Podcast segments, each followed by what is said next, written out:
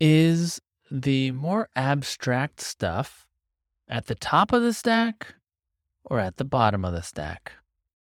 Hello, my name is Eric Normand, and this is my podcast. Welcome. Today, I want to talk about this idea that I've been exploring. I believe that in a layered architecture or a, a stratified design, the more general stuff is further down, and the more specific stuff is further up. Another way to put it, you could say the stuff at the bottom is more abstract, and the stuff at the top is more concrete. I just translated general or generic to abstract and specific to concrete. My reasoning is let's say you start with something like JavaScript, that's one layer you have. Could be any language, but let's just use JavaScript. JavaScript as a language can be used in many situations. It can be used for any business and for any domain. It is a general purpose language.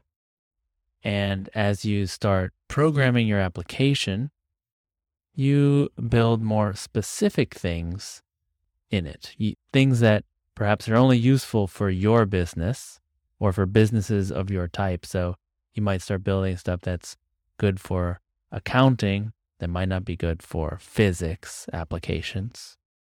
And then you also build on top of that specific things that might only be useful for your business, like the way you calculate a discount.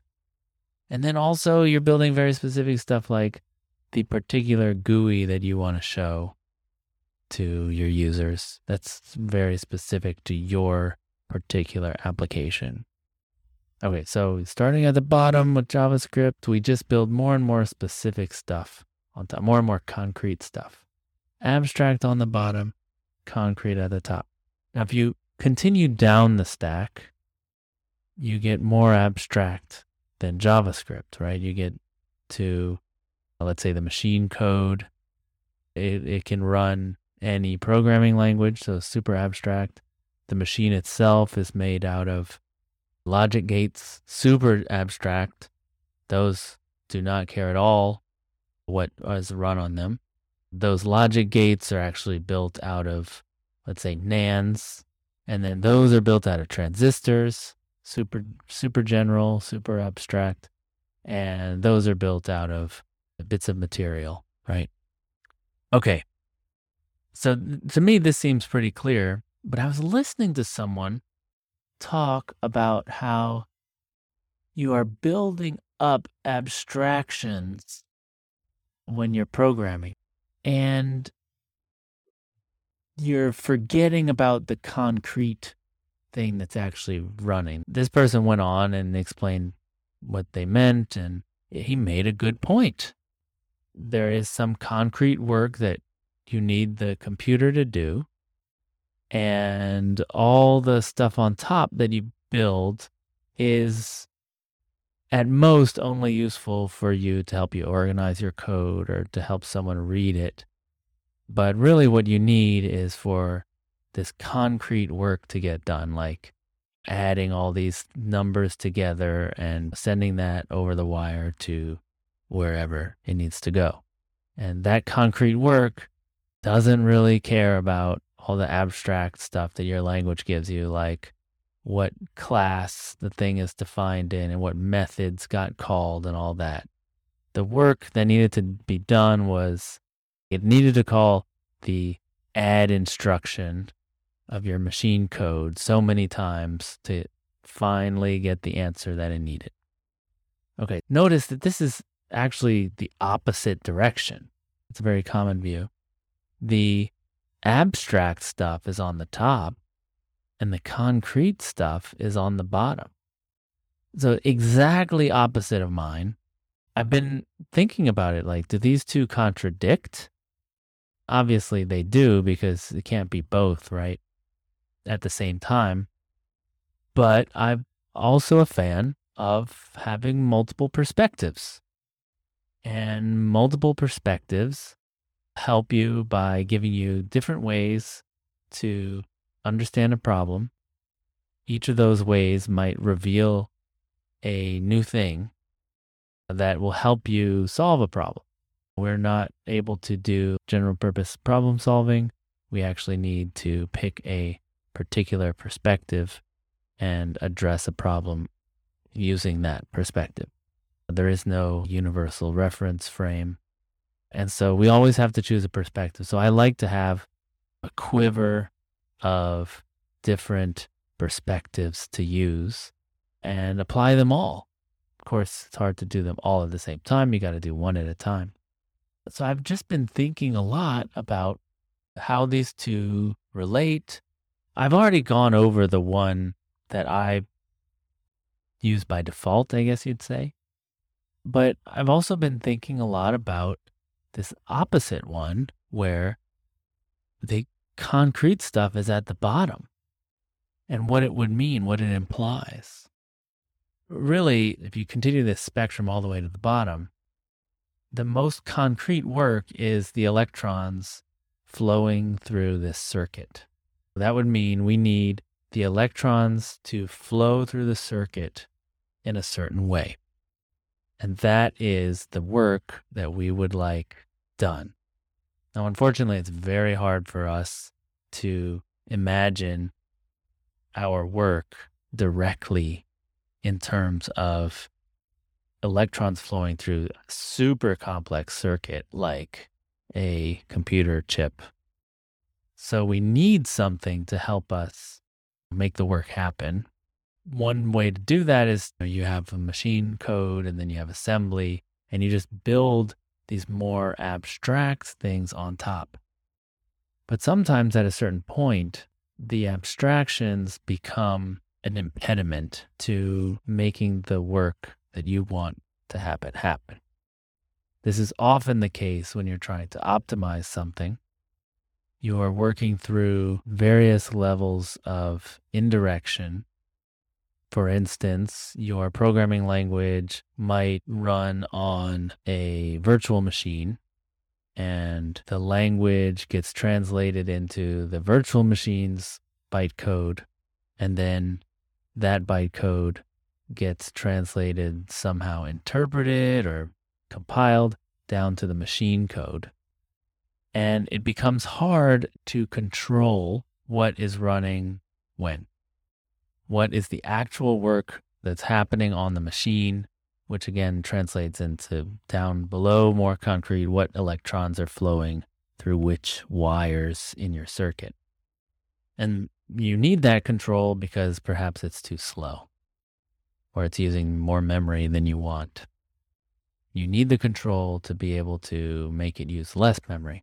So that's the view. You're adding more and more abstraction on top of the work that needs doing.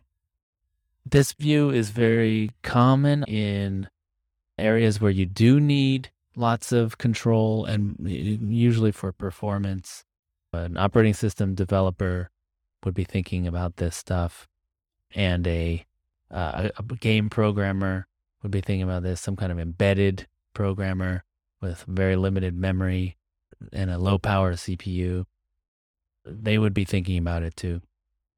Now, another trick you can do is to look at one perspective through the lens of the original perspective. If I was talking to someone who had this perspective, let's say they're an operating system developer, what would someone who has the opposite view say about them? The problem is in the types of abstractions they are using. Abstractions are not meant to obscure or add unnecessary levels of indirection. They are meant to clarify and make something more precise. It is true that we can accidentally or through unskillful use of indirection make something more difficult to control. And we do that all the time. The library will claim that it makes something easier, and it probably does, but then it doesn't give you the direct control that you might need in a particular situation. It was made for a more general situation or some other adjacent situation and doesn't quite give you the control you need for the thing you're doing. That doesn't mean that abstraction is bad. It's just that at some point you are using the wrong abstraction or a bad abstraction, meaning badly coded. That perspective of what is the actual work that needs doing, making that concrete, that perspective is very valuable. If you do have good abstractions, perhaps instead of throwing out the abstractions and dealing directly. So that would mean something like, well, I'm going to throw out my high level language and code this in assembly because I need the control. Perhaps instead of doing that, you would be better off working in the compiler of whatever your higher level language is. And in that way, you're thinking in your high level language, which is in this particular perspective more abstract further from the metal. But you're able to introduce the optimizations into the compiler so that it's still fast and you still have that control. So instead of just throwing it away and writing it directly yourself, you are still gaining the leverage that your high level language and compiler give you. I, I, also feel like I have already done the opposite of that, which is looking at my original perspective through the lens of this new concrete at the bottom perspective. That it was kind of already a critique that when you're building up functions that call functions that call functions, you're actually building opaque and hard to control structures that what you really need is to make sure that the right work is getting done. The lesson I think is you need good abstractions.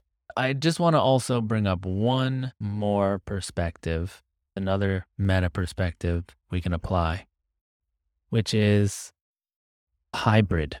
Right now we have this straight line spectrum concrete to abstract. Either the concrete is at the top and abstract is at the bottom, or the abstract is at the top and the concrete is at the bottom. But what if we could point to a particular layer in our stratified design and say, that is the concrete one. And then up and down from there are both abstract. Now that means that you have a choice to make. Which layer do you choose?